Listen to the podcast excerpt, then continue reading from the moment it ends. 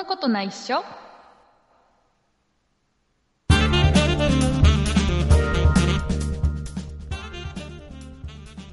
そんなことないっしょ第379回でございます。お送りいたしますのは竹内と畑中です。よろしくお願いします。よろしくお願いします。畑中さん、私事でございますが、はい、まあ大体この番組全部私事しか喋ってないけどさ、うん、ね、そうね、最近我が家、うん、ね、うちのね外壁の塗装をしたなんていうのを数回前からちょっとね、はいはいはいはい、お話ししたと思うんだけど、うん、外壁の塗装をしてるんですよ、うん、結構な金額をかけてやってるわけですよそうでしたね。で、塗装自体はほぼほぼ終わりました、うん、あ、よかったですね。終わったんですよ。塗装は終わったんです、うんね、家に建ててたこの足場とかも全部取れて、うんうん、終わっているんです作業は、はあ、なんですけど終わってないんです、うん、何がちょっと業者さんと、うん、若干揉めてる。揉めてる。で、なんで揉めてるかとか、うん、っていうのはちょっと今日は喋らない、うん、今日は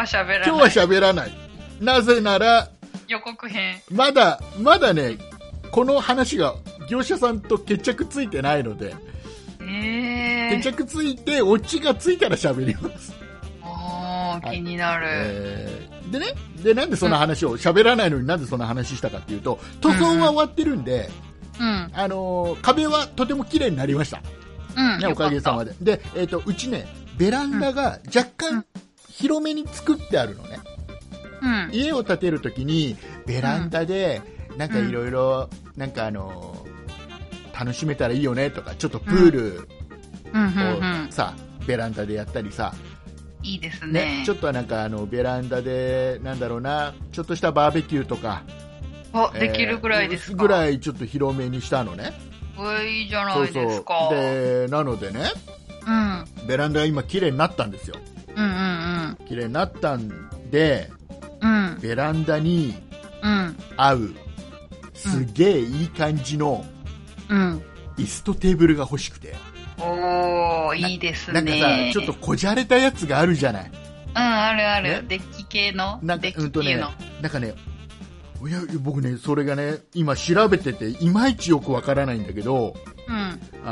要は外に置く用の、うん、なんかソファーみたいのってあるじゃん。ソファーなんかね、うん、ね、なんだろうな、ソファーじゃなくても、うん、なんか椅子に濡れても大丈夫よう なような椅子に、うん、なんかクッションがさ、うん、背中と、まあ、お尻のところと、うん、クッションが結構いいクッションがあるような椅子が結構あるんだよ、うん、外で使うようですって。でそのクッションはどうも、うん、水に濡れても、うん、大丈夫なような、うん、ちゃんと加工がしてあって、うん、みたいなこと書いたんだけど、うん、でよくさちょっとリゾートっぽいようなところってあるじゃん、外になんか、うん、そういうソファーが置いてあるの、ちょっとイメージつかないけど、外に置く用ソファーみたいなのとかさ、なんかクッションが、うん、がっつりクッションがあるような椅子とかさ、うん、結構あるんだよ。あった、ね、でああいうの憧れとしてはすごいあって、うん、ああいうのをベランダに置けたらかっこいいよなとは思ってるの、うん、だけど、うん、あれのなんかそれこそクッションとかって本当に濡れても大丈夫なのとか、うん、もしかしたらそのクッションはその、うん、使う時だけ出して、うん、夕方になったらしまうみたいな、そんなシステムなのとかさ、めんどくさいな、ね、それは。だからその今度本当になんか布でできてる風な、多分実際布じゃないんだと思うんだけど、うん、それ風なソファーみたいなのも売ってたりするじゃん。売ってたりするんだよ、なんか、うん、でそういうのって雨の日とかどうしてんのとかさ、レビューとかどうですか、よくいろいろ調べてんだけどさ、結局よくわかんないんだよね、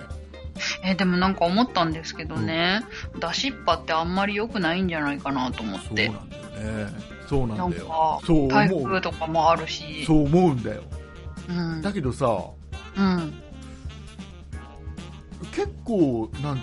ていうのかな、なんか観光地とかって置いてあったりするの、うん、よく見るのは、夕方になっても閉まってないの多い気がするんだよね。そうするとなんかそういうの心配すると結局さ、なんか鉄でできたやつとかさ、鉄なんかちょっとなんか重めのやつあるじゃん。重いやつ。重いやつね、なんとなくそれはイメージつくわ。なんかそういうなんか本当に雨に濡れても大丈夫な感じ。なんか石でできてるやつとか。なんかキャンプ系のなんか軽い持ち運び OK みたいな、なんか兼用で使える方がいいんじゃないのかなとか思う。それってもう大前提として相性使うとき出して、うん、使わないときしまってっていう感じでしょ。違うんだよ。僕の憧れは。うん、出しときたいのね。気軽にベランダに行ったらもうすぐ座りたい。なんかもうよし今日はベランダで座るぞっていう気合はいらない。なんかそういう気合がないと椅子用意してベランダ持ってってみたいな。なんかちょっと違う。ベランダはそれ用なんですか？なんかこう服干す用とかそういうのじゃなくて。服干す用って何？どういうこと？いやわかんないですけど、なんかベランダでなんかこう物干ししてる。ね、いや当然今まではねその物干し竿みたいなのもやってたんだけど、うん、もうね今回せっかく塗装もしたから綺麗になったから、うん、もうここに物干し竿を置いたりするのはやめようぜになったのね。竹内家会議で決まったのそれは。うんうんうんうん、でもうそれはもう外に干したい時だけ出せるようなやつを買ったのよ。そういうのがあって買ったのね。ちょっと折りたたみできるようなやつ、うんうん、でその代わりなんかちょっとそのベランダせっかくなんかね子供が小さい時は夏になったらプールをさ、うん、ちょっと大きめなプールをそこにボーンと置いて水溜めて、うん、当然、うん、プールだから水溜めるか水溜めてね、うん、ちょっと遊んでたりしたんだけど、うん、もうそれもじゃあ相当広いですね。結構多分一部屋分ぐらいあるよ普通の。めっちゃ広くないですか？そこそこ。じゃあ机置きましょう。テーブルだから置きたいんだよ。だけどシステムがあれなんか外に置きっぱなしにしてても大丈夫なシステムがわからないんだよ。どうせならなんかクッションとか。いいじゃん。座り心地がいいのがいいじゃん。うん、いける。雑アドバイスが雑。レッツトライですよ。絶対カビ生えるじゃん。絶対間違いなくカビ生えるじゃんクッションに。なんか。カビよりも砂とかの方が心配かな。だからそういうのもね、あれなんだっけ、水で流してホースで水だって流せばいいみたいなこと書いてあったりするの。うん、撥水加工なんじゃないですか？ちゃんとなんか中のねどうなってんだあれは。一体どうなっているんだ？わかんない。ね、もうちょっと調べてみます。なんかいい感じのベランダに置くのに、うん、いい感じの椅子とかテーブルがあったら教えてください、うん、はいということでございまして、はい、今週もですねたくさんお便りをいただいております。今週お便りをいただいたリスナーさんのお名前の方を畑中さんの方からご紹介していただきたいと思います。はい、ご紹介いたします。今週メールを送ってくださったのはマッキーさん、ねみずさん、くにさん、テツピドゥさん、名誉ホワイトさん、クジラさん、ソニカルさん、以上の方々でした。ありがとうございました。ありがとうございます。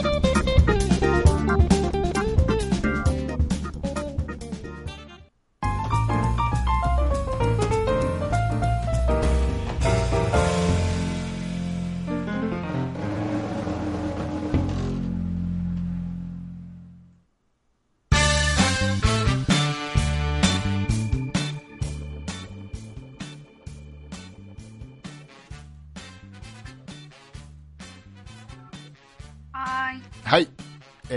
ではお話をしていきたいと思いますよ。畑中さんさ、はい、あれ見た？見てない。ガイアの夜明け見た？見てない。大戸屋の話をしてた。大戸屋知ってる？うん、知ってる、好き。定食屋さんよ。うん、サンマ食べたい。定食屋さんも本当にちゃんとしてるというか、大戸屋さんのいいのっていうのは、うん、工場である程度一括して加工したものを、お店で最終的な調理をするっていう感じではなくて、もう本当に材料がもうお店にボーンと入ってきて、各お店で全部、もう野菜切るところから、全部やりますよ。だからもう本当に美味しいんですよ、ちゃんとした定食屋さんですよ、チェーン店だけどっていう、でなんか評価されてる。で確かに、値段もその分ちょっと高めだったり、提供されるまでの時間が若干長めだったりする、でも安心して入れる、っていうのはあるんだけど、やっぱりそういうところで評価されてるわけですよ、畑中さんみたいなね、そういう安心して食べれるっていう、でそんな大戸屋さんが、なんか大変なことになっているらしいのね。でね、これをね、ガイアの夜明けで、これあれですよ、テレビ東京の、なんか本当になんていうの、そういう長期取材をして、いろんなことをなんか報道してるようなやつなんだけど、好きでたまにこのテーマによっては見るのね。で今回のこの大戸屋さんのやつがすごいというので、見たの。したらもうね、このガイアの夜明けも6ヶ月ぐらい密着取材をして、それを放送してんだけどさ、まあね、半沢直樹で興奮してた僕がバカみたいに思えるぐらい、もう半沢さんなんかもう目じゃない、現実ってすげえなっていう状況、ドラマチック、本当にね、これ見た人にとってはさ、もう面白くない話なんかもしれないんで、軽くお話をしますと、この大戸屋さんが、このコロナの関係で、ちょっとやっぱり業績がね、悪くなって、ここを狙って、どうもの、悪く言うと乗っ取り、完全子会、大戸屋を完全子会社化しようっていう会社が現れたので、その会社っていうのが、コロワイドっていう、コロワイドわかります？わからない。コロワイドっていうのは牛角とか温野菜とか、あとかっぱ寿司とか、あの辺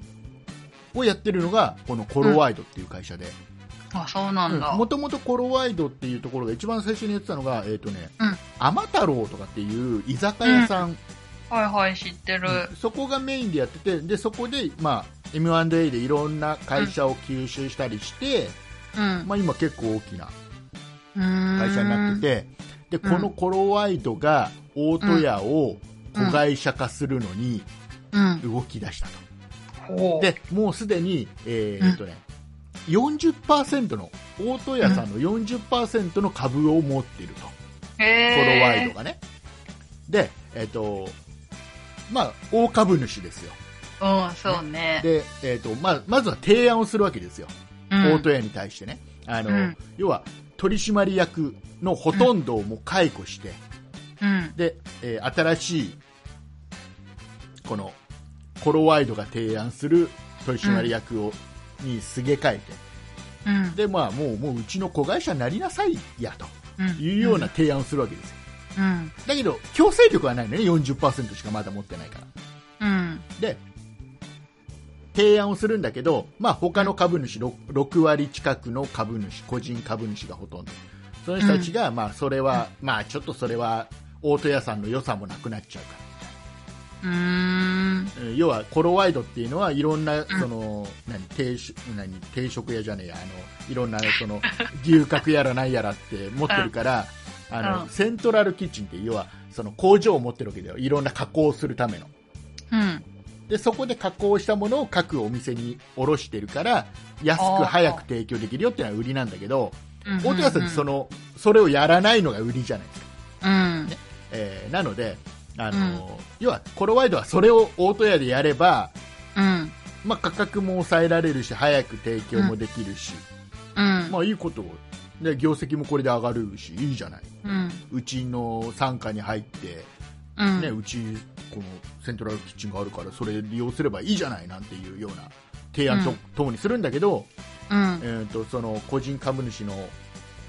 ほとんどが、まあ、それはあんま良くないんじゃないっていうことで、まあ、一旦は否決されるわけですその提案は、うん、株主総会みたいなやつでね否決されるの、だけどコロワイドはそれでは、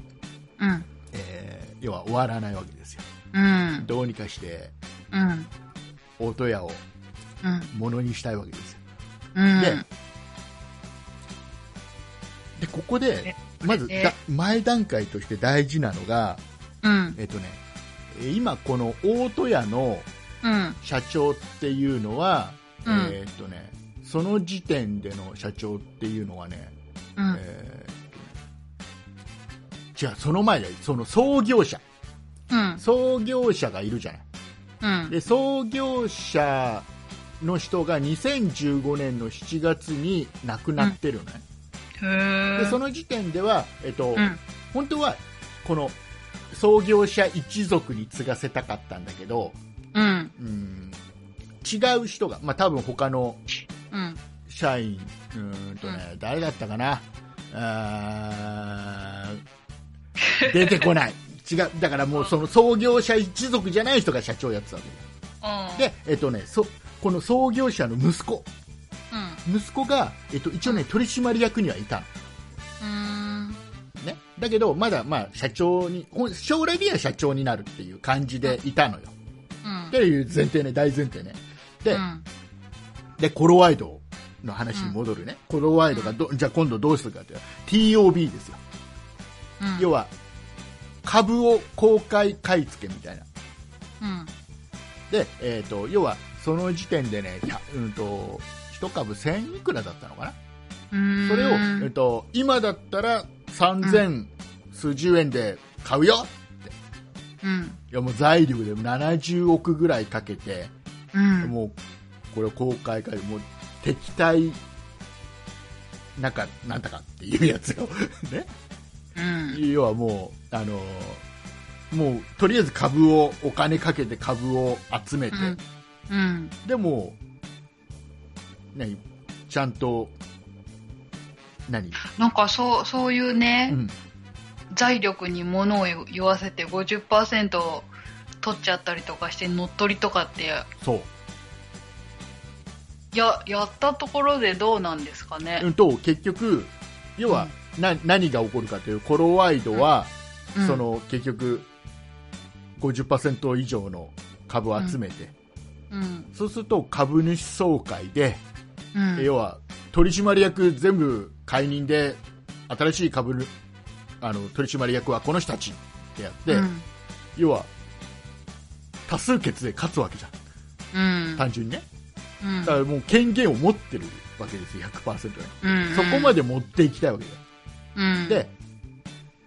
これが見事に、うん、そのテレビだと 47% とかって言ってたんだけど、うん、なんかもうそれでもなんか結局まあ全部その時の社長含む取締役10人ぐらいだったかな、うん、全部もうクビになっちゃってで大戸屋さんが違うこのコロワイドが提案する新しい取締役が全員就任になったのね、うんでこの新しい10人の取締役のうちの1人に、うん、この創業者の人と同じ名字の人が1人混じってるのね、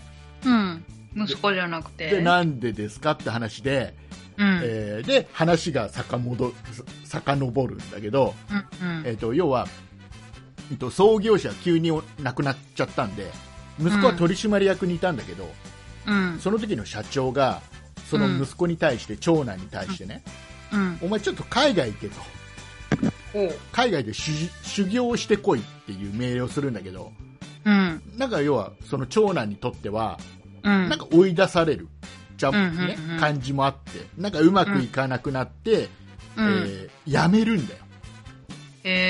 会社を辞めるの、うん、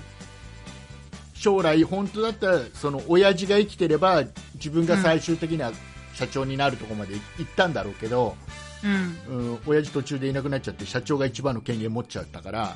うん、お前海外行けって言われて、うんうん、じゃあ辞めるわって辞めた、うん、だけど息子だからさ、うん、親父の持ってた株を相続するわけじゃん、うん、で相続するんだけど、うん、これがいくらだったかな、なんか2%20% ぐらいの株を持ってたのは相続したのは、で、うん、相続するんだけど、要は結局相続するのにも税金かかるわけじゃない。ああ、そうね。ね、その10億ぐらいかかったのかな、その時で、それが払いきれなくて、うん、結局その株を担保にして、うんうん、銀行から借りてみたいなことやって、うんうん、まあどうにか持ってた。うん、でどうもこのその人が仕掛け人？その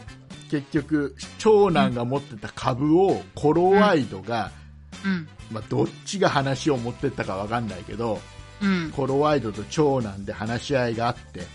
うん、この株を30億で買いますよと、うん、コロワイドがね、で借金も返せるし、うん、利益も入ってくるしみたいな、うん、で長男はそれをコロワイドに売るわけで 20% 分を、うんで、そこでもうだからもうすでに 40% になってるわけよ。あ、それで 40% なんだ。コロワイドがなったわけよ。で、あともうちょいじゃん、うん、ね、そうすると今度う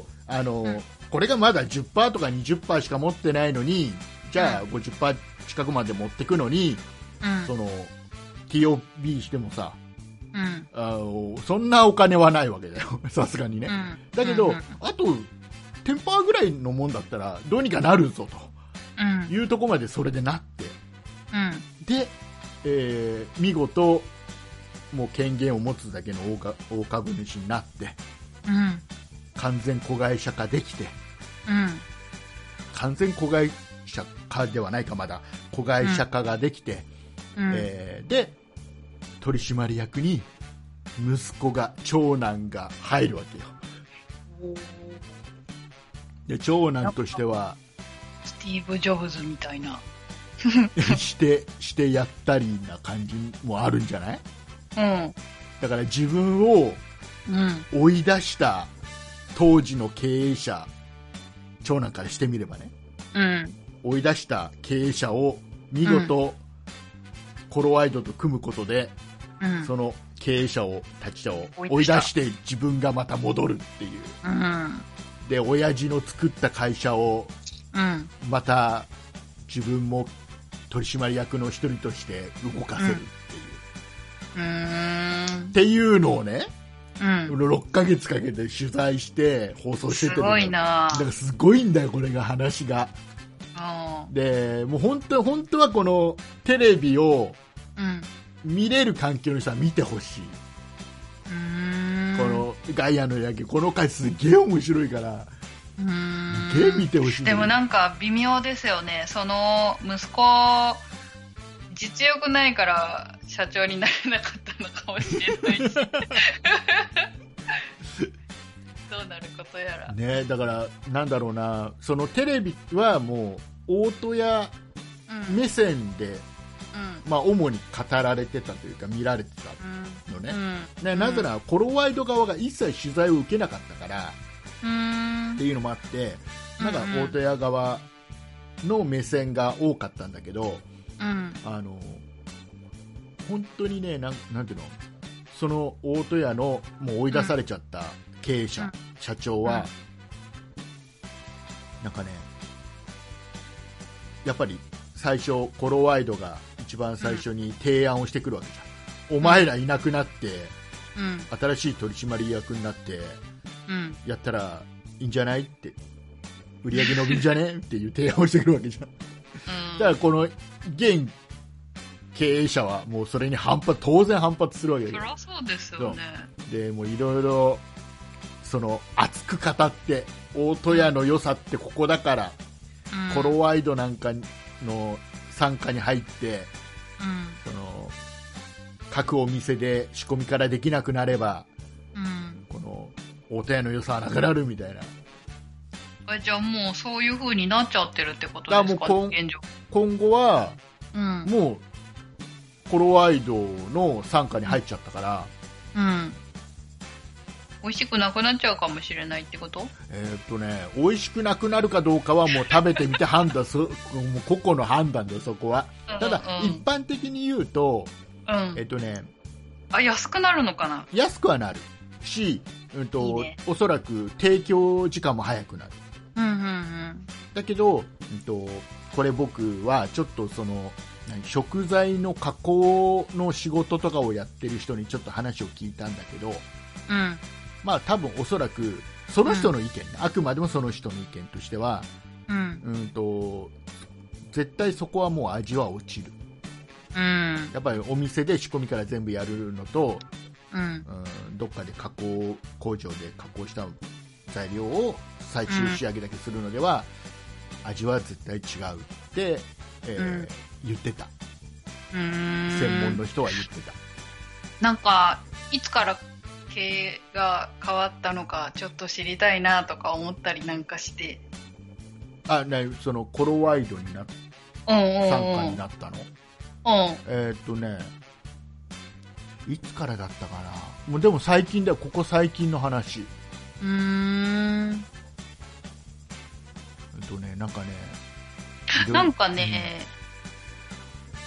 んだろう、なんかあでもなわかんないからあれだけど、なんかね、なんだろう、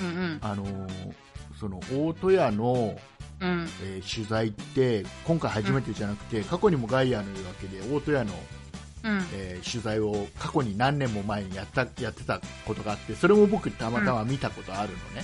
でその時は大戸屋どうしてもそういうお店での作業が多いから、人が足らない。そうすると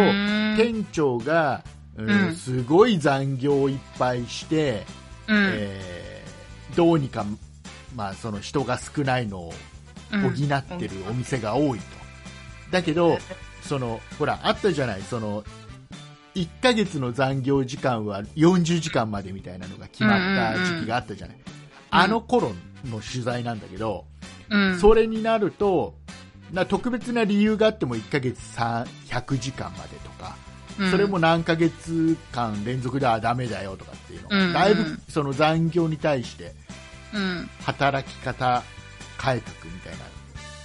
なのでさ、なったじゃない、法律が決まったじゃん。だから40時間までしか残業できないと1ヶ月ね、これではもう今の人員では無理だみたいな。でどうするんだ、じゃあちょっとこのオペレーションもっとちゃんとやんなきゃいけないとかっていうような取材だったのね、その時はね。で各店長頑張ってますみたいな。でその時にどうも、その経営者、創業者じゃない社長だよね、つい最近まで社長だった人がね、出てたんだけど、その人がねやっぱね、正直ねその時に出てた感じだと、すげえ感じ悪かったんだよね。これはもう分かんないけど、僕の見た感じだと、なんかちょっとワンマンというか、なんかもうなんかすごい上から言う人みたいな感じはすごくしてたから、どうなんだろうね。面白くこういうのってあるんだなと思って、これ面白い。もう本当にガイアの余計にまだなんかたまたま録画してたとか、なんか1週間録画しっぱなしのレコーダー持ってる人とかいたらね、まだ間に合うかもしれないから見れたらそうなんだ。面白い、これ面白い。本当にここ最近のガイアの余計の中で一番面白かったな。多分当人たちにとってはね、面白いじゃ済まない話だとは思うけど、うん、なんか下についてる人が大変だなと思って、あの店長から下とか経営者より下、うん、そうそう、なんだろう、でもなんか、うん、微妙だな、うん、なんか社長の理念のもとで働いも、創業者の理念のもとで働いてた人で、うん、社長が変わっちゃって、まあ、なんかまあ、社長が変わっては大丈夫だと思うんですけど、うん、なんか息子が辞めて息子に乗っ取られたみたいな感じのなんか感じだったとしたら、なんか下で働いてる人なんか複雑じゃないですか。そうね、なんかだから今現在の大戸屋のやり方っていうのは、うん、その創業者の理念とはちょっとかけ離れてるんだよね、うん、だけど息子長男は、うんうん、おそらく分かんないんだけど、うん、長男としては、うん、当然親父のそのやり方を、うん、継続した状態で自分が継ぎたかったんだと思うんだ、おそらくね、うん、だけど結局親父が急に亡くなってしまって、うん、自分が結果追い出されるような形になって、うん、でそれをまあその多少ねじ曲げても取り戻したいっていうのがやっぱり強かったんじゃないかなっていうように僕には見えたんだけどね、テレビ見てて、うん、最後にねやっぱり長男にはちょっとインタビューみたいなのはしてたの、うん、でそれ見てるとなんか、うん、なんかね、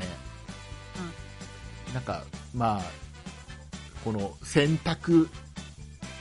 どっち取るっていうところで、うんうん、あとあれなんじゃない、大戸屋このままだったら遅かれ早かれなくなるかもねってのもあったんじゃない、うん、その長男の判断として、ね、だったらっていうところもあったんじゃない、うん、でね、うん、これもねよくわからないんだけど、うん、このねその旧経営陣がなんかね、うん、テレビ見てると11人いたのね、うん、多いね、うん、なんか取締役とか、うんうん、上の方の人は11人、それが全部入れ替わるのかなと思ったら、うん、なんかね10人なんだよ、ん？1人だけ変わったってこと？1人だけ残ってるの、うん、だから旧経営陣の11人のうち10人は変わって、うん、まあ、その変わった10人の中には長男がいたりするんだけど、うんうん、1人ねずっと残ってる人が1人いたんだよ、なんかテレビ見てる限りで、それにはテレビは番組内ではあんまり言及しなかったんだけど、裏切り者が一人、あれは誰で何なのっていうのは僕の中にはずっと疑問に残ってるんだけどさ、これもしかしたらもう中にも、うん、ね、コロワイド側の人がいたんじゃないのとかいろいろやっぱり思ったりするじゃん、うん、これすごいよ、もう本当に半沢直樹どころの内容じゃなかったあれより面白かった、そういうことか、倍返しどころじゃない、これ面白かった、面白がっていいのか分かんないけど面白かったわ、うん、まあまあね、ビジネスだからあれですね、うん、何でしたっけ、事実は小説よりきなり、本当にまさにすげえと思って、でさ、あれなんで、これ僕喋ったかな、僕ほら昔ベスト電機っていう家電量販店に勤めてたね、木更津に、まだベスト電機がまだ木更津にあった頃に勤めてたんで、その時にね、その木更津のベスト電機が、ね、ガイアの夜景にやられてるんだよ、やられてる？やられてるの、ね、何が起きたらもう本部から、ベスト電機の本部からうん、なんかね連絡が店長の連絡が入って、うん、お前んところがテレビ出ると、ほうどうもやられてるぞと、うん、で何かっていうと、うんね、木更津のちょっと大きな会社が、うん、まあ急になんだっけな、あの時は木更津にそごうがあったのかな、これ違ったらごめんね、うん、もうそごうがあってそごうが撤退しますと、うん、いう話の時にじゃあそごうに勤めてた人たちが急に仕事がなくなっちゃいます、うんうん、で人数も多いから、うん、木更津のいろんな企業が、うん、要はもう一斉にうん、要はなんか面談、うん、要はもうなんか学生のさ、うん、なんか就職活動みたいなさ大きな会場にいろんな企業が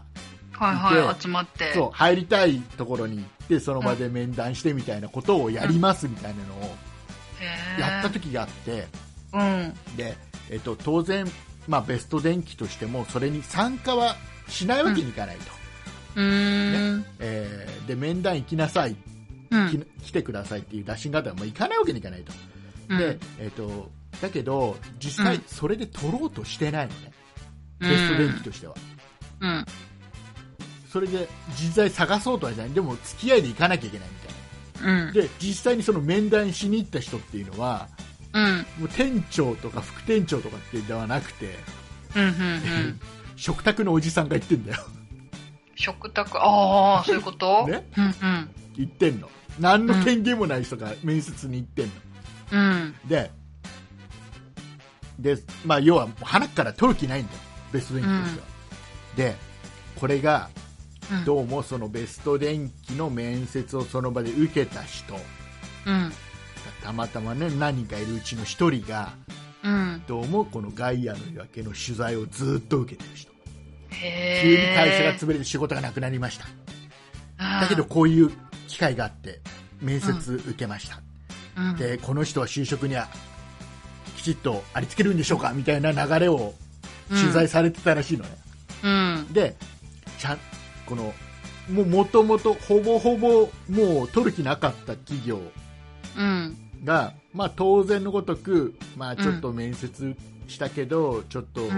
今回は申し訳ございませんっていう電話をするんだけどさ、うん、電話するんだけど別電機が、うん、するんだけどその電話を受けてる様子を全部取られてるの、うん、へー向こう側でね面接受けた方の側のだから全部内容とかで、うん、で番組の内容としてももともと撮る気があまりないみたいな、うん、で本人も困っちゃってるみたいなそんな流れで番組作られちゃってるから、うん、いやベスト演技としてはちょっとマイナスのイメージじゃん。そうですよね。そんなこともねやられてちゃんとベスト電機って名前出ちゃってたよね当時ね、とかね。それってなんか許可取らなくてよかったのかなベスト電機側に。だからあれでしょ、放送前に本部にこういう内容で、うんたまたま自分たちが取材をしていた人がベスト電機たまたま受けて、うん、でたまたま、まあ、受からなくてみたいな流れで、うん、出ますよっていうのが本部に行ったんでしょ事前に。うんうん、それを断るダメとも言えない、うん、じゃん。取ったの？取ってないよ結局取ってないんだけどでも流されちゃったっていう、へー電話の内容も全部流れてるの、うん、すげーと思って、ちょっと一時大事になってました店内。あーいうことでございまして、はい、よかったら、結構ね大戸屋のやつはネットニュースとかでもね、うん、ちょっとまとめ記事とかでも出てるから、うん、それ読むだけでもねなんとなく、うん、分かると思う、うんうん、さあ、いうことでございまして、はいじゃあちょっと、うん、軽い話をしていい？うん、軽い話をしますここで、うん、ここでうちのねうん、何市とは言わないけどうちの近所の市で、うんまあ、市議会選挙をやっている、市議会選挙をやってるのね、うん、でこれねずっとね、うん、ずっとねそのね、まあ、誰とは言いませんが、うん、女性の候補者、うん、多分ずっと市議会議員をやられてる方だと思いますけど、うん、ねこの選挙ポスターってあるじゃない、うんねこの選挙ポスター見る限り、うん、すっごい若い頃の写真をすごい加工したんじゃないかなってみんなちょっと思ってる感じの選挙ポスターを毎回使っていて、うん、本人に会った時にあれあれ 別人みたいな感じの人がいたの一人ねな本当にでもすごい綺麗な人なのもともとだから多分、まあ、その写真自体は当然本人だから、うん、当然、まあ、綺麗な美人な方なんですよ、うん、で本当にね選挙ポスター自体もアイドルの写真集の表紙ですかぐらいな感じの綺麗な写真なのね、うん、でそれをずっと長年使ってて、うん、でみんなやっぱり周りでは、うん、ちょっと、うん、実物と若干あれだよねなんていう話をしててさ、うん、っていう候補者がいてさで今回の、うん、選挙今やってる選挙の選挙ポスターが、うんうん、なんかね久々に撮り直したのいやどうなんだ毎回撮り直してるのか分かんないんだけど、うん、なんか、ね、本当に本人に近いあっても、うん、あの方ですねって言えるぐらいの写真にね今回変わって、うんうん、逆にそれがちょっと話題になってるっていうね地元で地元の一部でちょっと話題になってるっていう、うん、そういう話があるけどあれ選挙ポスターってあれなのかねなんか直近の何ヶ月以内に撮った写真じゃなきゃいけませんとかってあれないのかななんか都知事選の時にホリエモンの写真使ってる人とかいましたよあれいいんだよあれはいいのあれは都知事選の時の話をするとあれはやってたのはあれですよ、うんNHK から国民を守る党の立花隆さんの仲間たちがっていうとが要はホリエモン新党だったかな、うん、っていう党を別に作って、東京都知事選に出てた、うん、ででその選挙ポスターって本人の写真、うんじゃなくてもいいみたいなのがあったのかななんかあるんだよ堀井もの顔が映っててもいいんだよ小さくて市議会議員は顔じゃない本人じゃないとダメなんですか知らない知らないなんかね都知事選の時は言ってたよなんかね本人より小さければいいとかあるのかななんか何分の1なんかあるんだってちゃんとルールがでちゃんと堀江門の顔が映っててもポスターに映ってても OK でそのじゃあ本人の許可はあれ取ってたんですかって話は、うんこれも微妙で、うん、そのホリエモン新党って要は前提としてホリエモン新党っていう党とホリエモンは無関係っていう体があるのね、うん、一応そういう体になってるよね、うん、で無関係ですとだけど、まあ、写真を使うとか名前を使うことの許可は正式には出してないけどダメとも言われてないみたいないうまあまあ暗黙の了解でまあ OK よねみたいな関係でね、うん、お互いの関係性で OK よねみたいなところで使ってたみたいよあれは OK みたいよ、うん、で結構さ選挙ってよく分かんなくてさ、うん、なんかね選挙カーがすごいいっぱいやっぱり走ってるんだけどその市内に行くとさ、うんうん、なんかね選挙カーで走りながらそのスピーカーで声を出すじゃない、うん、何々でございます、うん、よろしくお願いします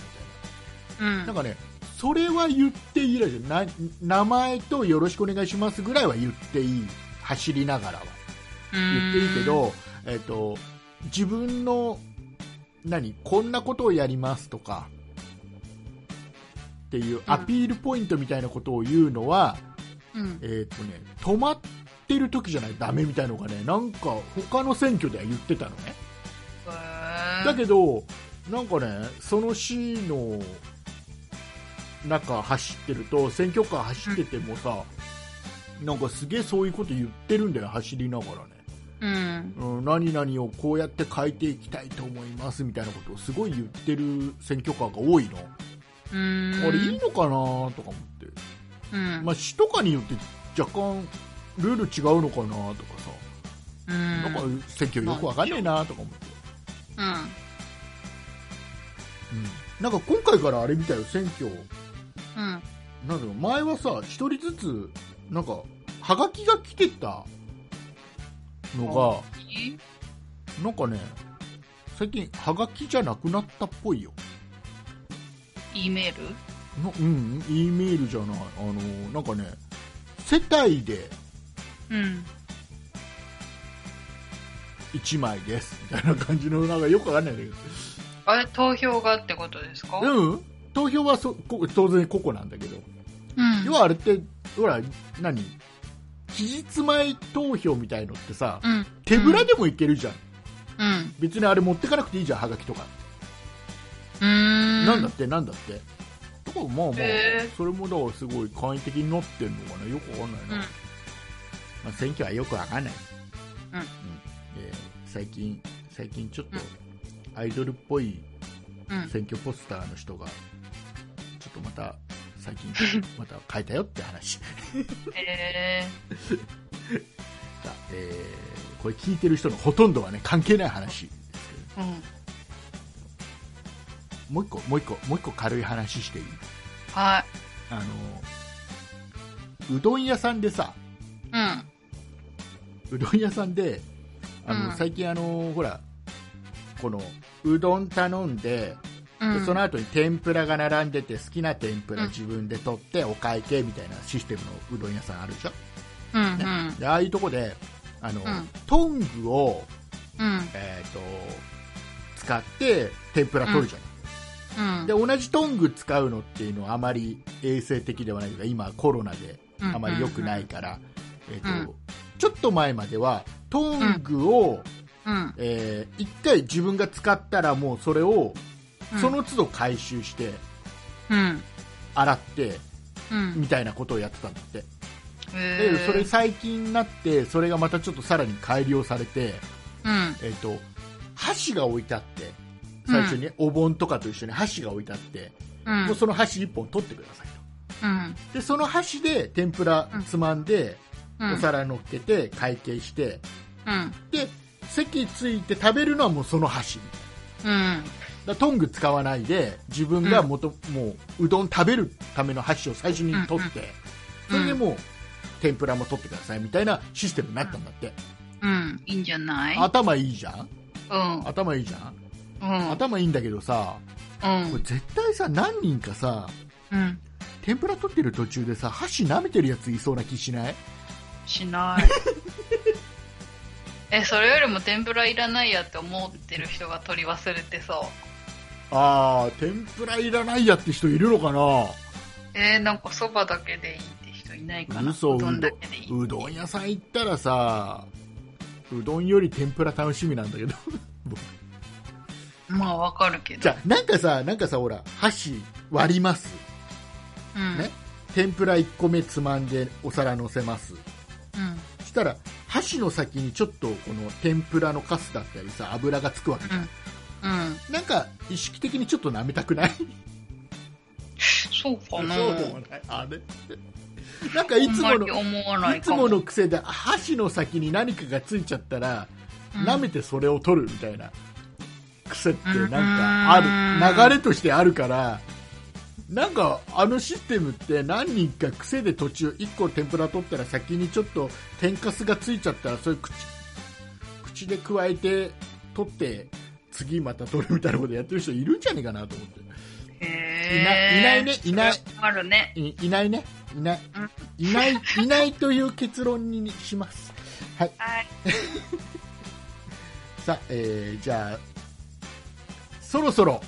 いい時間になりましたんで、今日お話ししたい一番メインの話をしていきたいと思います。メインは大戸屋じゃないんだ。大戸屋じゃないです。大戸屋はまた別にどうでもいいって言ったら怒られちゃう。あのさ、はい、あれどう思ったっていうのをちょっと畑中さんの意見を聞きたいわけですよ。はい、あの池袋の暴走事故。すいません、それ知らないの。知らないの？だってもう知らないの。その事故自体は1年以上前の事故で、2019年4月19日に、池袋、東池袋で、当時87歳の、被告人が運転していた車が暴走して、2名死亡、9名が、負傷するっていう大事故が起きたの。でそれの初公判が最近行われたのね、でこれがすごいずっと話題になってるのよ、1年以上ずっとね。でなんでかっていうと、この、どうも、事故を起こしてしまった当時の87歳の、人がどうも、元官僚だったかな、で要は上級国民だって言われてる。何上級国民？上級国民って聞きません？すげえ言われてるんだけど、要はちょっとホワイトカラーな感じの、若い頃に、ある地位にいた人たちよ、ある一定以上の地位にいた人たちはもう上級国民だから、とても何かこういうことを起こしても、こういう事故を起こしてしまってもすごく、特別扱いされますよ。じゃあこの人はどうだったかっていうと、例えば、人が2人亡くなってる、それ以外にも9人が怪我をしている、負傷しているような、本当に大事故。もう車と、当時の映像とか見るとね、すごいもう車とかも何台も巻き込んで、すごい事故なんだよ、でこれ普通の人だったら、まず即逮捕じゃない、でもう刑務所じゃない、それ調べの間ももう留置場だったりするわけじゃない、でこの方は、どうも、逃亡の恐れがないというふうに警察が判断して、在宅なわけですよ、警察に留置所に入れられることもないわけですよ、で、もう全てが特別扱いな感じ、もうこの人はだからでどうもその調べると、特別な地位にいた人で、だからもう上級国民はこれだから特別扱いだよねみたいなのでずっと言われ続けてる、で、いろいろその現場で、その一緒に立ち会いのもといろいろあれしたり、いろいろ取り調べとかも多分あれなんじゃないの、たまに警察行っちゃしたりとかってやってて、でその中で、警察としては、ブレーキを踏んだ痕跡もないし、逆にこのアクセルを踏み続けてたっていう記録も残ってる、要は車の要はシステム上残ってるのかな、っていう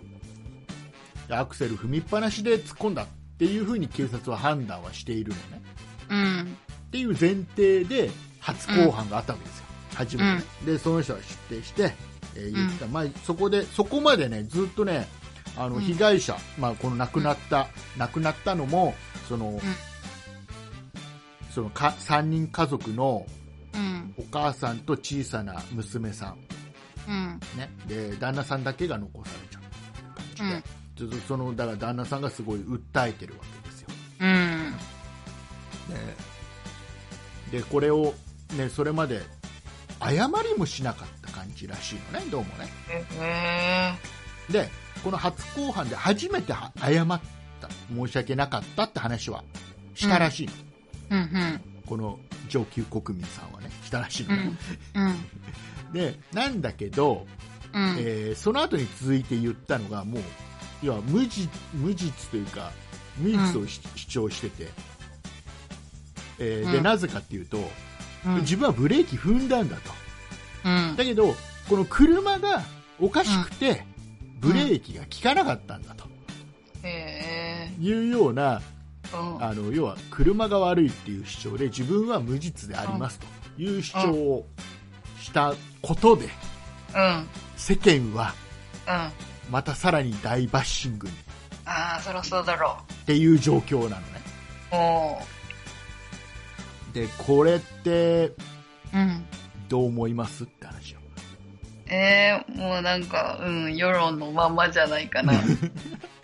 で僕ねこれね僕の意見ねこれあくまでもね、うん、まだこのおじいちゃん、うん、おじいちゃんっつったら、ね、被告人をね、うん、要は、まあ、一応被告人の言い分は一応あるわけじゃない、うんね、あるわけだよ、うん、車がおかしかった、うん、車が悪いんだ、うん、で一応まだ裁判中でもあるわけ、うん、なんか上級国民だったら受け入れてくれてもよかったかも。でこれを結構ねやっぱりほとんどの人がその、うん、被告人のこのおじいちゃんをバッシングしてる人が多いのね、うん、ふざけんなと、うんうん、いうような多いんだけど、うん、まだねまだこの被告人をバッシングするのはまだちょっと早い気もするんだよね僕ね。っていうのがさ、うん、警察がどこまで細かく調べたかとかさ、うん、分かんないよ、うん、分かんないよ細かいところは分かんないけど、うん、過去にもう昔の話で言うと三菱自動車が、うん、トラックのさリコール隠しをしていて、うん、それが原因でトラックのタイヤが飛んで、うんやっぱり親子がうん、タイヤに当たって亡くなってみたいな、うん、昔あったんだよね。で最初は整備不良っていうことで、うん、運送会社の会社とか運転してる人が悪いっていうことだ。なんかスーツの話につながりますね。これはあれだね、結構映画化もされてるから、でなんだけど、うん、要は自分たちはちゃんと整備もして点検もしてたという運送会社の話のもといろいろやって、うん、結局三菱自動車が隠してたと。でその事故の証拠も、うん要は早々と回収して、うん要はどっかにもうなくしちゃうような、うん、もうあれは処分しちゃいましたみたいなことをやったりして一生懸命隠そうとして、自分たちは悪くないっていう三菱自動車がそういうことをやってたっていう、うん、ようなことも過去にはそういうのがあってそういう事件があって、うん結局それはね運送会社とかその時の運転手は悪くないになったのかな。うん、なんだけど、うんまあ、今回はそうだ、ね、どこまで事故を起こした車が最後どこでどのようにチェックされたかとかって、まあ、それによってなんだろうけどね、なんだろうな、これって本当に、車が故障してたとか車の不具合だったら車のメーカーがちゃんと今度おじいちゃん訴えなきゃいけないよね、うん、だってそれはね濡れ衣を今度車のメーカーがね着せられてる状態でしょ今、うん、ちゃんと訴えてその結果もきちっと出した上でほらお前がやっぱり悪いんじゃんっていうんだったらもう堂々とバッシングもしてもいいと思うけど、まだちょっとなんていうのかな、可能性はなんか今回に関しては低い気はするけどね。気持ち的には、ね、うん、気持ち的には低いし、例えばその被害者の、残された、ね、そのお父さんの立場って考えたら、うん、もう今の状況ってもう本当に耐え難い状況だと思うんだよね、うん、なんか一番辛いじゃん。だってさ、相手、例えばこれが実刑になったとしても仮にね、もう80何歳のおじいちゃんだよ、罪を償える時間ってそんなにもうない、わ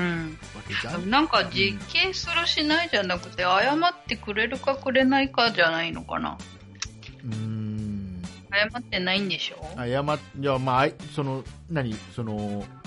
事故でそういうことになってしまったのは申し訳ない、ただこの事故はっていうような流れの謝り方ね。僕のせいじゃない、僕は踏んだんだよブレーキっていうような言い方なんだろうね、きっとね。なんかね、もう要は世間が、まあ、もう単純に考えたら、単純に今の出てる情報だけ考えたら、警察もブレーキ踏んだ痕跡もないし、このアクセルを踏み続けたデータも残ってるみたいなことまで言ってるから、それも踏まえて考えたら、その車の故障だったり不具合のせいにするっていうのは、これ単純に裁判長引かせようとしてるだけじゃねえのって、だって本人捕まらないんだから家にいられるわけだからさ。本当だね。裁判長くなればさ、長くなるほど、ね、残りの人生を普通に過ごせるわけじゃん。でもどうなのかな。これがさ、例えばさ、まだね、まだその例えば40だ50だの被告人だとしたら、そこから実刑を受けてちゃんと償って出てきて社会復帰してっていうんであれば、まあ、時が経てばまた、ね、その遺族の人たちの気持ちも変わってくるだろうし、その長い期間ちゃんと償う時間があったっていうのがあれば、また若干気持ちも変わるだろうけど、もうね、80で90近いおじいちゃんさ、なんか償わせようとしたってもうっていうような年齢じゃん、正直なところ。なんかやり場のない感じだから、本当に畑中さんがさっき言った、もうやってもらえるとしたら、本当に自分の罪を認めて謝ってくれるっていうところが最大だよね、多分ね、被害者にとってはね。でね、っていう、まだちょっとバッシングするの早くないっていう僕の考えの反面やっぱりこの被害残された父親の立場から考えたら、もう本当にこれはやりきれないよね。なんかもうどこにぶつけていいかわからないし、ゴールが見えないというか、だって裁判長々やっててね、その被告人の人の寿命が来ちゃったら、なんか中途半端で終わっちゃうわけじゃない。ねえ、なんかその人は許すしかないですよね。でも許せないよね、多分ね。なんか決着をつけたいよね、何らかでね、最低でもね。もうで、あとはなんかそのおじいちゃんがね、刑務所に入ったとしても多分気は晴れないと思うしな。まあね、 100% はね。ただなんだろうな、 100% のうちの数%はそれで、気持ちが楽になると思うんで、それだけでもね。ただ今結局普通の人だったら留置所に入れられてる期間だったり刑務所いる期間っていうのが全部なんか免除になってるみたいな感じの状況も、うん、それもなんかちょっと良くないじゃん、うん、腹立つ原因かもしれへんなみたいな感じは思いますよ ね。あとなんかなんだろう、決着ついちゃったらその人なんか目標がなくなっちゃってなんか本当にね、だからもう本当に、ね、なんかねニュースでもこのお父さん言ってたけど、うんなんか結局そのね高齢者が運転して、うん、でやっぱりそういう事故を起こすっていうのがまだまだあったりして、うん、だいぶ ねその ねいろんな人の意識が変わって、うん免許返納するとかっていう人が増えてきたとは思うけど、うんうん、こういう事故もきっかけになったりして増えてるとは思うんだけど、反面やっぱりそれ返納しない人もいれば、うん要は田舎の方だと、うんやっぱり年配であっても、うん、車がないと何も生活ができないっていうところもあってさ、うん、じゃあその人たちはそれでも返さなきゃいけないのっていう選択にもなってくるだろうし、うんうん、なんかいろいろ問題はあるんだろうけど、でもそのやっぱり、ね、今戦ってる、うん、その被害者の、ね、家族は、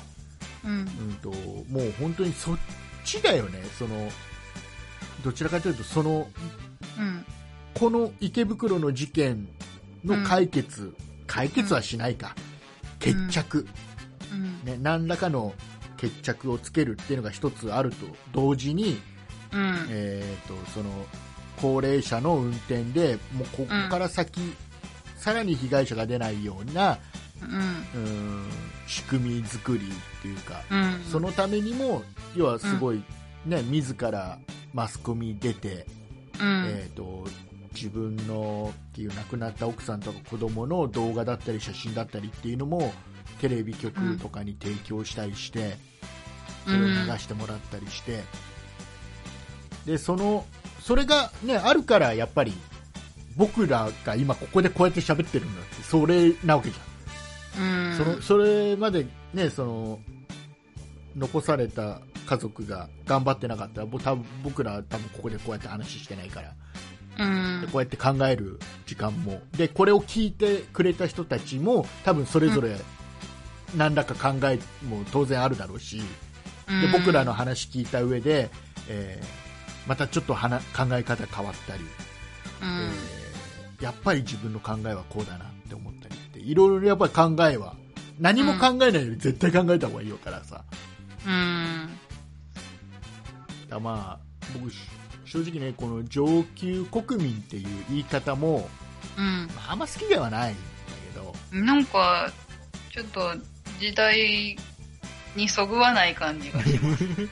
まあただ、まあ、こうやって言われてもおかしくないような扱いは受けてるのは間違いない気もするしね、うん、ただ言葉としてはあまり好きじゃないかなっていう気がする、うんうん、なんかねもうどうだこれって畑中さん的にはどうこれ最近ニュースで結構やってるからなんかね、うんネットニュースでなんか池袋ってよく見るなとは思ってたけどそうなのか、うん、開いてまでは見てなかったな、うん、もう僕としてはやっぱりこの、ね、自動車のメーカーがここでちょっと立ち上がってほしいなって気がするね、立ち上がって、もうだってその自分の会社の車が欠陥品だってこれだけ公で言われちゃったわけじゃない、名誉毀損だ、ねうん、なので、まあ、立ち上がってもうそれはこれは、まあ、警察とそのメーカーが、うん、ねちなみにどこだったんですかメーカーは言っていいのかなまあでも記事にもなってるから言っていいのか、トヨタのはずだよ確か。あ、そうなんだ。じゃあトヨタ頑張ってほしいな。トヨタのプリウスだったかな。うんうん、うん、まあプリウスいっぱい乗ってる人いそうね。ね、なんか年配の人ってプリウス乗ってる率高いイメージあるね。なんかねで逆にその、うん、本当にこれがその欠陥があるんであれば、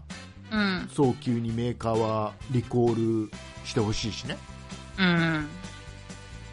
でも1年前でしょ。うん。でもその車体自体がまあでもまだ残してあるんじゃないのかな。ちゃんと。うん。残してあるでしょ。さすがにまだ裁判もしてる途中だし。うん、昔 の, その三菱自動車のやつっていうのは、うん、あれ確かもう一回ただの普通の交通事故みたいなので片付いちゃったんだよね、うん、片付いちゃったからその辺がもうメーカーに車も車体も返されて、うん、みたいな形だった、ね、だからそれを立証するのが難しかったみたいなのがあるから、うん、今回はちゃんとまだ継続してる事件だから、うん、もうこれはちゃんと残ってるだろうからまあ、警察の言ってるのも、うん、多分そのデータが、ねうん、ブレーキ踏んでるデータとかアクセル踏み続けてたデータとかってのも、うんうん、おそらく間違いないんだろうしね、うん、考えると、まあ世間が言ってることの方が正しいのかなって気もするしね、うん、だけどね万が一本当に車の方に欠陥があった時には、うん、今度これバッシングしてた人たちは、うん、ねもうこれ取り返しバッシングし直さないといけないバッシングし直さないし直さなきゃバッシングしたことを今度反省しなきゃいけないっていうのもあるじゃないですか。そうね。まだねまだ何にしても裁判中だから、うん、まだどっちが悪いっていうのは。まだ言い切っちゃいけない気がする。そうね。けど言い切っちゃってる人多いなっていう印象が、うん、なるほど。ただ分かる、感情的にはすげえ分かる。やっぱり僕はどちらかというと、うん、その被害者側に感情は入っちゃうから、うん、だからこれが自分の家族だったら、うん、ね、自分の嫁と娘がもしそういう被害に遭ったら、うん、自分はどうなっちゃうんだろうって思うと思う、ね、気狂いますよね。涙はもう本当ね出るよね、うん、それ考えただけでね、うん、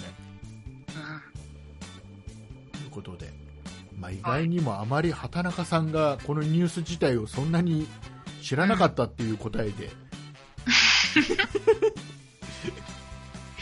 んはい、ちょっと意外これは知ってるかなと思ったけどそうでもなかったね、うんはい、あれは知ってるホリエモン vs 餃子店の話って知ってる？それもなんか知らないそれもあんまりなんかあったんやなっていうのは知ってるけどなんかねこれもね今話題になっててどうもホリエモンがある餃子屋さんに食べに行ったと、うん、でその餃子屋さんはうん、店内に入るときは必ずマスクしてくださいねってちゃんと張り紙も貼ってあって、うんね、で、ホリエモン自身はどうもマスクはしていたと、うんうん、で一緒にいた人がしてなかったらしいのね、うんうん、で、マスクしてないとちょっと手内入れられませんって言われて、うん、でちょっとそこでまあいろんな口論になったんだろうねおそらくね、うん、で、結果入れてもらえなかったんだよ拒否されて、帰らされたでそれを、まあ、それで終わればねまだいいと思うんだよまだね、うんなんだけどこれでホリエモンがこの餃子屋さんを、うんもう誰もがちょっと調べれば特定できるような名前ははっきりは書かなかったけど誰もが調べればすぐ分かっちゃうような言い方で、うんどうもツイッターに書いたらしいのね、うん、ムカつくみたいなうん、でそれに乗っかった周りの人、うん、無関係な人たちが、うん、それを利用してなのか乗っかったのかわからないけど、この店にいろいろ電話をしてクレームを出してみたりいろいろしてで、どうもその電話を受けてたその餃子屋さんの奥さんがもうちょっと気持ち的にちょっと辛くなっちゃって、もう餃子のそのお店は今は休業してる状態、かわいそうにっていうことで、で、周りはその、ホリエモンを叩く人がいて、ホリエモン自体もそれに反論をしてるのね、めんどくせえなみたいないつもの感じで反論してるんだよ、俺が悪くな、別にそこの餃子屋が休業したところで、俺が悪くない、俺には責任がないのは明白だろうみたいなツイートをまたしてたりするよね、まあおそらく法律上そうなんだろうねきっとね、要はあくまでもホリエモンはツイッターで、名前を伏せてた、調べりゃ分かるけど一応伏せて、こういうことがあったっていうのをツイートしただけで、それに乗っかったやつらが迷惑かけてるだけだから、そうね、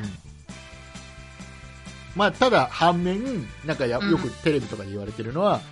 そうなることは分かるでしょってツイート、あなたぐらい有名人が、ツイッターでちょっと調べれば分かるような、書き方を、店名がすぐ分かるような書き方をして言えば、それに乗っかって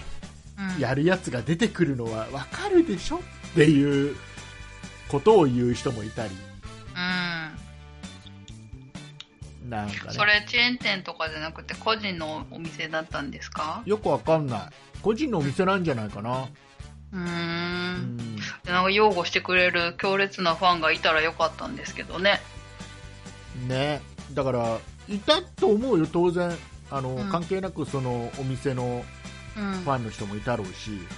そんな関係なく普通に食べに行ってる人もいたろうし、ただ、要は嫌がらせ的なことをするもう本当に無関係の人たち、本当によしこれ今いたね、なんか電話しても、全部ホリエモンのせいになるみたいな、前提でやってんじゃない？なんかひどいね。ね、なんか中には YouTuber 的な人がカメラ持って行ったりとか、そうなんだ、してるらしいよ、してたらしいよ。でこれもなんかね、でこれの中で僕がやだなって、この争いというかね、やり取りの中で、みんないろんな意見をテレビやらないやらでツイッターやらでやってるけど、僕一番やだなって思ったのはこのホリエモンがこの時にも使ってた、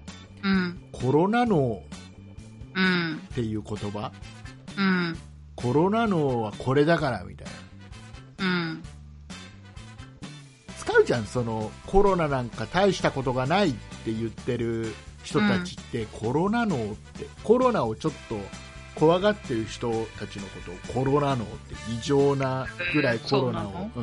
もうコロナで頭が脳がいっぱいになっちゃってるみたいな、なんかコロナ脳みたいなことを言うのって嫌だなって、嫌な言葉だなって思うのね。他に表現の仕方ないのかなって思うのなんか。結構使うのかな、みんなっていうかよく使われてる言葉なのかな。結構ね、僕の目には飛び込んでくる。で大体そういうの使う、当然だけどそういうの使うのはもうコロナなんか大したことないって言ってる人たちはちょっとコロナをちょっと怖いよねって言ってる人たちに対して、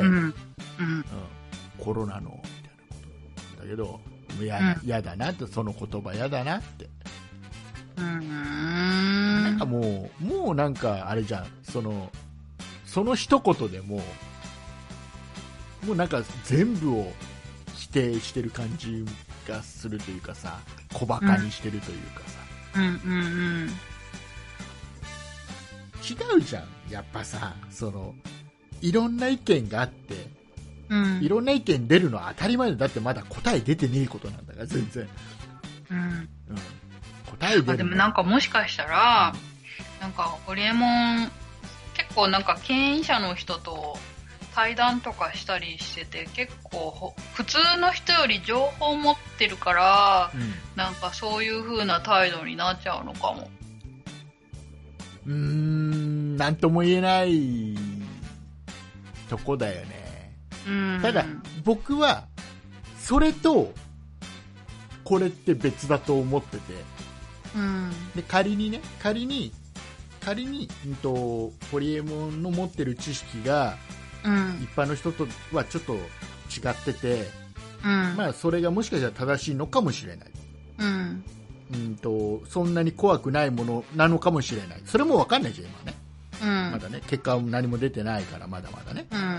だとしても怖がってる人たちがいるわけだから、少なからずとまだまだ、やっぱマナーとしてマスクはするべきだし、だからなんか多分そういう人たちに合わせるのがめんどくさいっても彼の中で思っちゃって、もうひとくくりにコロナの目みたいな感じになったんじゃないですか。まあね、まあだからそれめんどくさいってきっとそうそれをだからそれもやらなきゃいけない気がするんだよね、でも性格だから仕方ないんじゃない、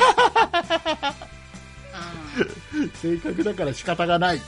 はい、でなんかちょっと有名だからね、コミュニケーション取らなきゃいけないんじゃない周りの人が一緒に、ただね、このホリエモンさんの主催するような公演とかには、ちゃんと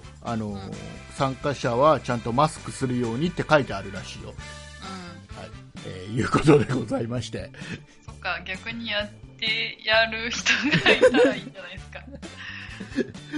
ということでございまして、はい、今週お話ししたいことは以上でございます。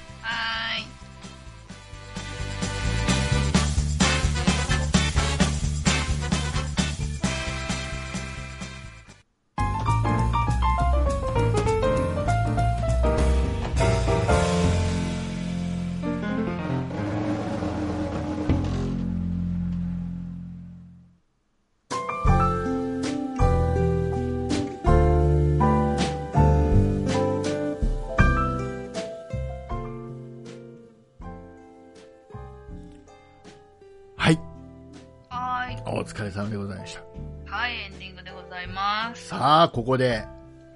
今週の畑中さんのコーナーです。あれあのね、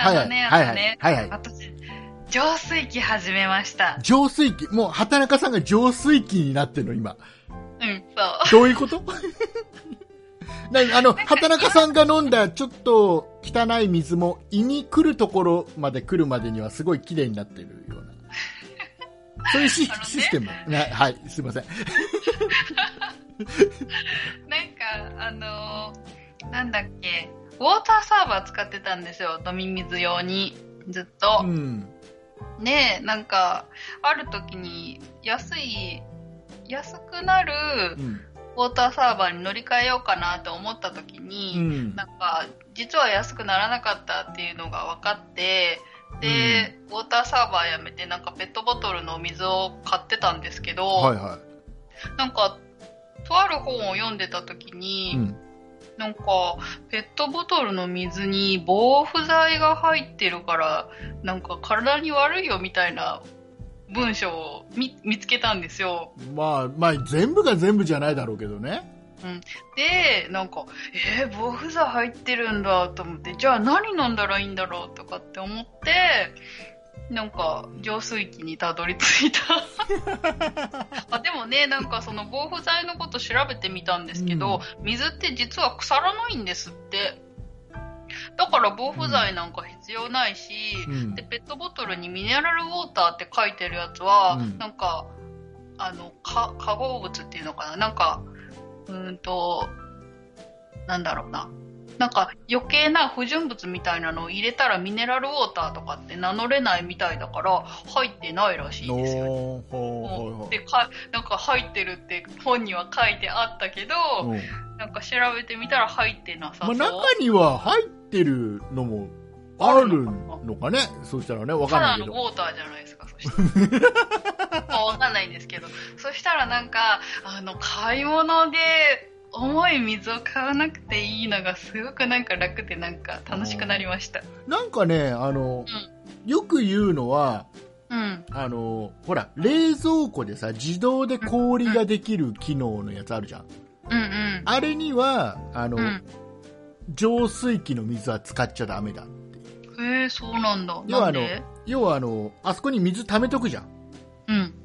溜めといて氷がなくなったらその水が送られてきて氷ができるっていう。水ある程度一定数溜めとくから水道水をそのまま入れなきゃいけない。だ水道水はちゃんとそういうようにできてるというかちゃんと処理されてる。飲まなきゃいけないから。で浄水器は浄水器のやつってのはそういうちゃんと保つのに必要なのとかも全部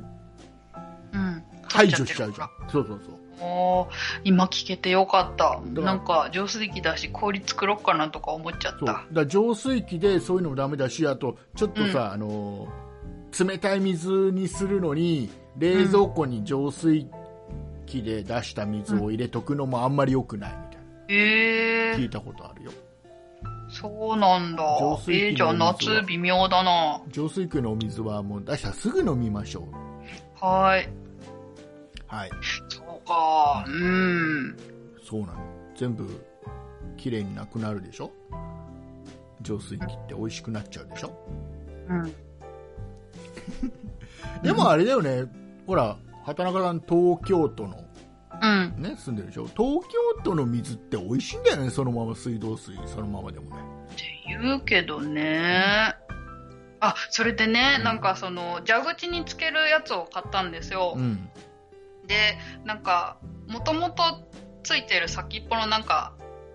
なんだろう 網になってるところを取って付け替えるみたいな感じで、なんかたんですよ、そしたらね、なんか白いものとなんか木の実みたいなものが入ってたんですよ。わわわそこから流れてきたのがおってわわね、ずっといたんだ、ね、お前みたいな。まあね、やっぱさそういうのってやっぱ気になり始めたらさ、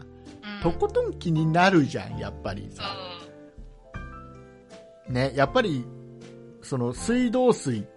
もさ昔は普通に飲んでたじゃん、だから僕小学校の時なんかさそれこそ学校の水道をさ、上に向けてさガッて出してさ、ガーってずっと飲んでたよ。みんな飲んでたね。永遠飲んでたよ。なんか5分ぐらいずっと飲んでたりして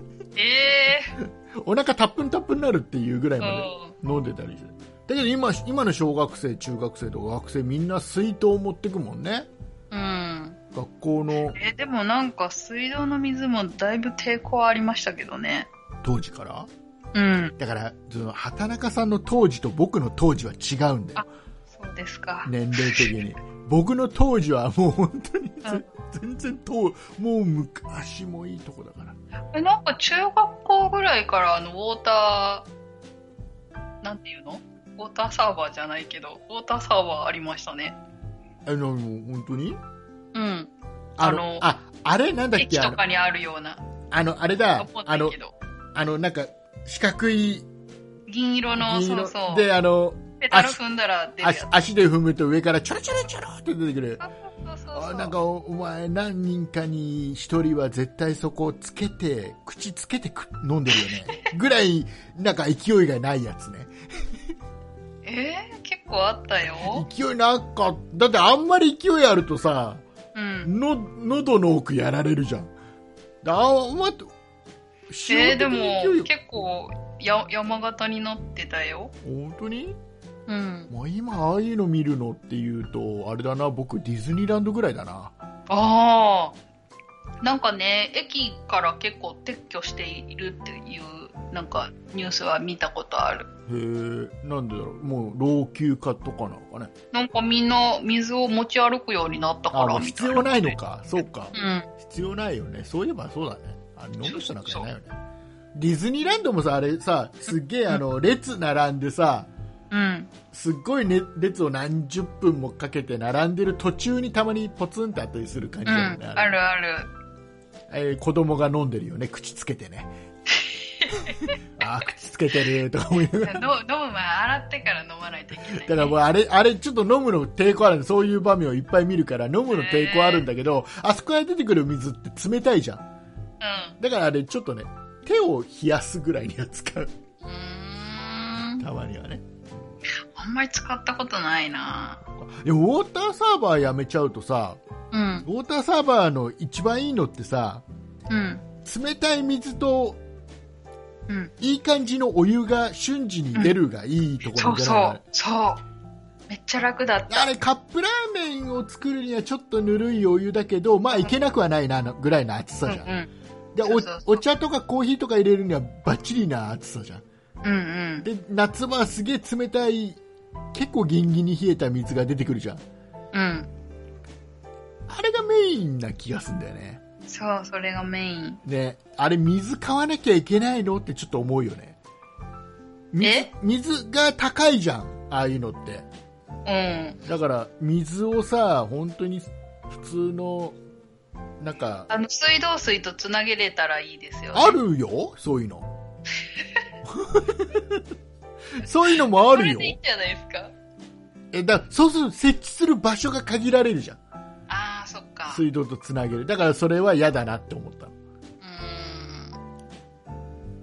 でもね、ウォーターサーバーは僕震災の時にね、うん、すごくなんか撮っててよかった。その時まだ撮ってない、今撮ってないんだけど、その時撮ってたの。うん、まだ子供がね。うん、本当に2歳かなんかの時だから、うん、震災の時って、うん、その時ってまだほらミルク作るのに、うん、いい感じなの、やっぱウォーターサーバーのね、うん、こういうね、今温度とかも子供用にあったりしますもんね。いい感じなんでずっとアクアクララだったから、うん、を取ってたら、うん、で、使ってたんだよ、便利だねなんつってやってたんだけど、うんうん、その時に震災起きて、うん、水道は止まらなかったけど、うん、一時ほら福島の原発がうんぬんでさ、うん、それがね、大丈夫なのって、水道大丈夫なのってすごい心配だった時期があったじゃん、うんうん、でその時に水をもう本当にどこ行ってもペットボトルの水とかもどこ行っても売ってない時期があって、うん、そうね、でその時にうん、要は1本だからウォーターサーバーの水とかって9リッターとかあるでしょ、あれ、うんね、うちが買ってたの9リッターだからな、12リッターだったかな、12リッター、それが何本もあったからストックで、うんうん、これあの時は助かった、どこ行ってもなくて、だけどあの時は本当に水道の水で子供にミルク飲ませるのはすごい抵抗があった時期、うん、何かね、水飲ませるでも何でも抵抗があったから、2歳だからもうミルクは飲んでなかったかな、うんうん、だから子供用の何かやっぱり飲み水とかはちょっと抵抗あったから、うんうん、で聞いたらアクアクラに、うんね、ね、水って、うん、どうなんですかって聞いたら、なんかどうもアクアクララの水っていうのは水道水をちゃんと本当に細かいものは全部取ってきれいにしたやつなんだって、うん、で当時言われてた、うん、もう言葉も覚えてないけどさ、なんかちょっとこれが混じるんじゃないみたいなやつも、そういうのもちゃんともし万が一水道水に混じってたとしても、それでも全部除去されますよって説明を受けて、安心して、うんうん、アクアクラもあの時はなかなか来なかったけどね、頼頼んでもね、そうでしょうね、頼んでもすぐに来なかったり、ちょっとなんか、ね、何週間待ちですとか言われてたりしたけど、あの時良かったなと思った、ね、備えは必要ですが、はい、備えとこう何本買ってそう、ね、あれが良かったんだよ、ウォーターサーバーさ、あの料金もさることながら、年に1回メンテナンスに来てもらわなきゃいけない。そうなんですか。そう、なんかね、アクアクララはそうだった。年に1回業者、専門の人が来て、中をきれいに掃除する。っていうのなんか、それよりもなんか必ず2回1ヶ月に1回は頼まないといけないみたいな感じで、なんだろう、実家に帰るときとか1週間とか2週間とか帰ってたから、なんか止めるのがめんどくさくって、止め忘れたら溜まっちゃって紹介しきれなくってみたいなことが。それあれだよね、きっとサーバー代はただ、レンタル代はただみたいな、その代わりちゃんと取ってねっていう。あのね、アクアクララは僕が契約してたのはサーバー代がかかってたから、そうなんだ。だから月に何本以上取ってくださいはなかった。かな。なんかだから水消費するために結構もったいない使い方とかしてた。米洗うのもその水で使ってた。米洗うの、まあ米一発目はそれでやった方がいいみたいな話するけどね。いい水でやった方が吸うから1回目の。そうそうそう。なんかでもちょっともったいないよね。存分に使ってたから。はい、じゃあ今週の畑中さんのコーナーでございました。はい。いうことでございまして。はい。じゃあ残りのね、畑中さんの今週思った楽しいお話は、この後の、audiobook.jp で聞いていただいている皆様用の、おまけの方のコーナーでね、たっぷり聞いていただければなと思いますので、はい、じゃあその前に、畑中さんの方から告知をしてもらえればなと、このように思う次第でございます。はい、告知します。そんなことないしょでは、皆さんからのご意見ご感想などメールをお待ちしています。メールアドレスはsonnai@0438.jp、 sonnai@0438.jp です。SONNAIと名の付く番組は他にもSONNAI理科の時間 B、SONNAI美術の時間、SONNAI雑貨店と3番組ありまして、SONNAIプロジェクトというグループでお送りしています。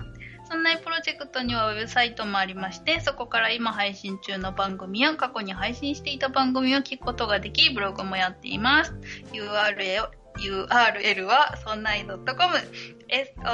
sonnai.com となっています。またツイッターもやっていますので、そちらは sonnaip で検索してみてください。以上です。ありがとうございました。はい。最近ね、ちょっとメール少なめで寂しいななんて思ってますんで、はい、お待ちしてますよ。あ、そうだ、1個メール紹介したいのがあったんだ。しましょうか。今もうね、イカオヤジを流し始めちゃった。急いで読む？急いで読めるかな？どうかな？どうしよう。来週紹介する。はい。はい、マッキーさん、来週紹介するよ。ね。マッキーさん。待っててね。あと、クジラさん、シー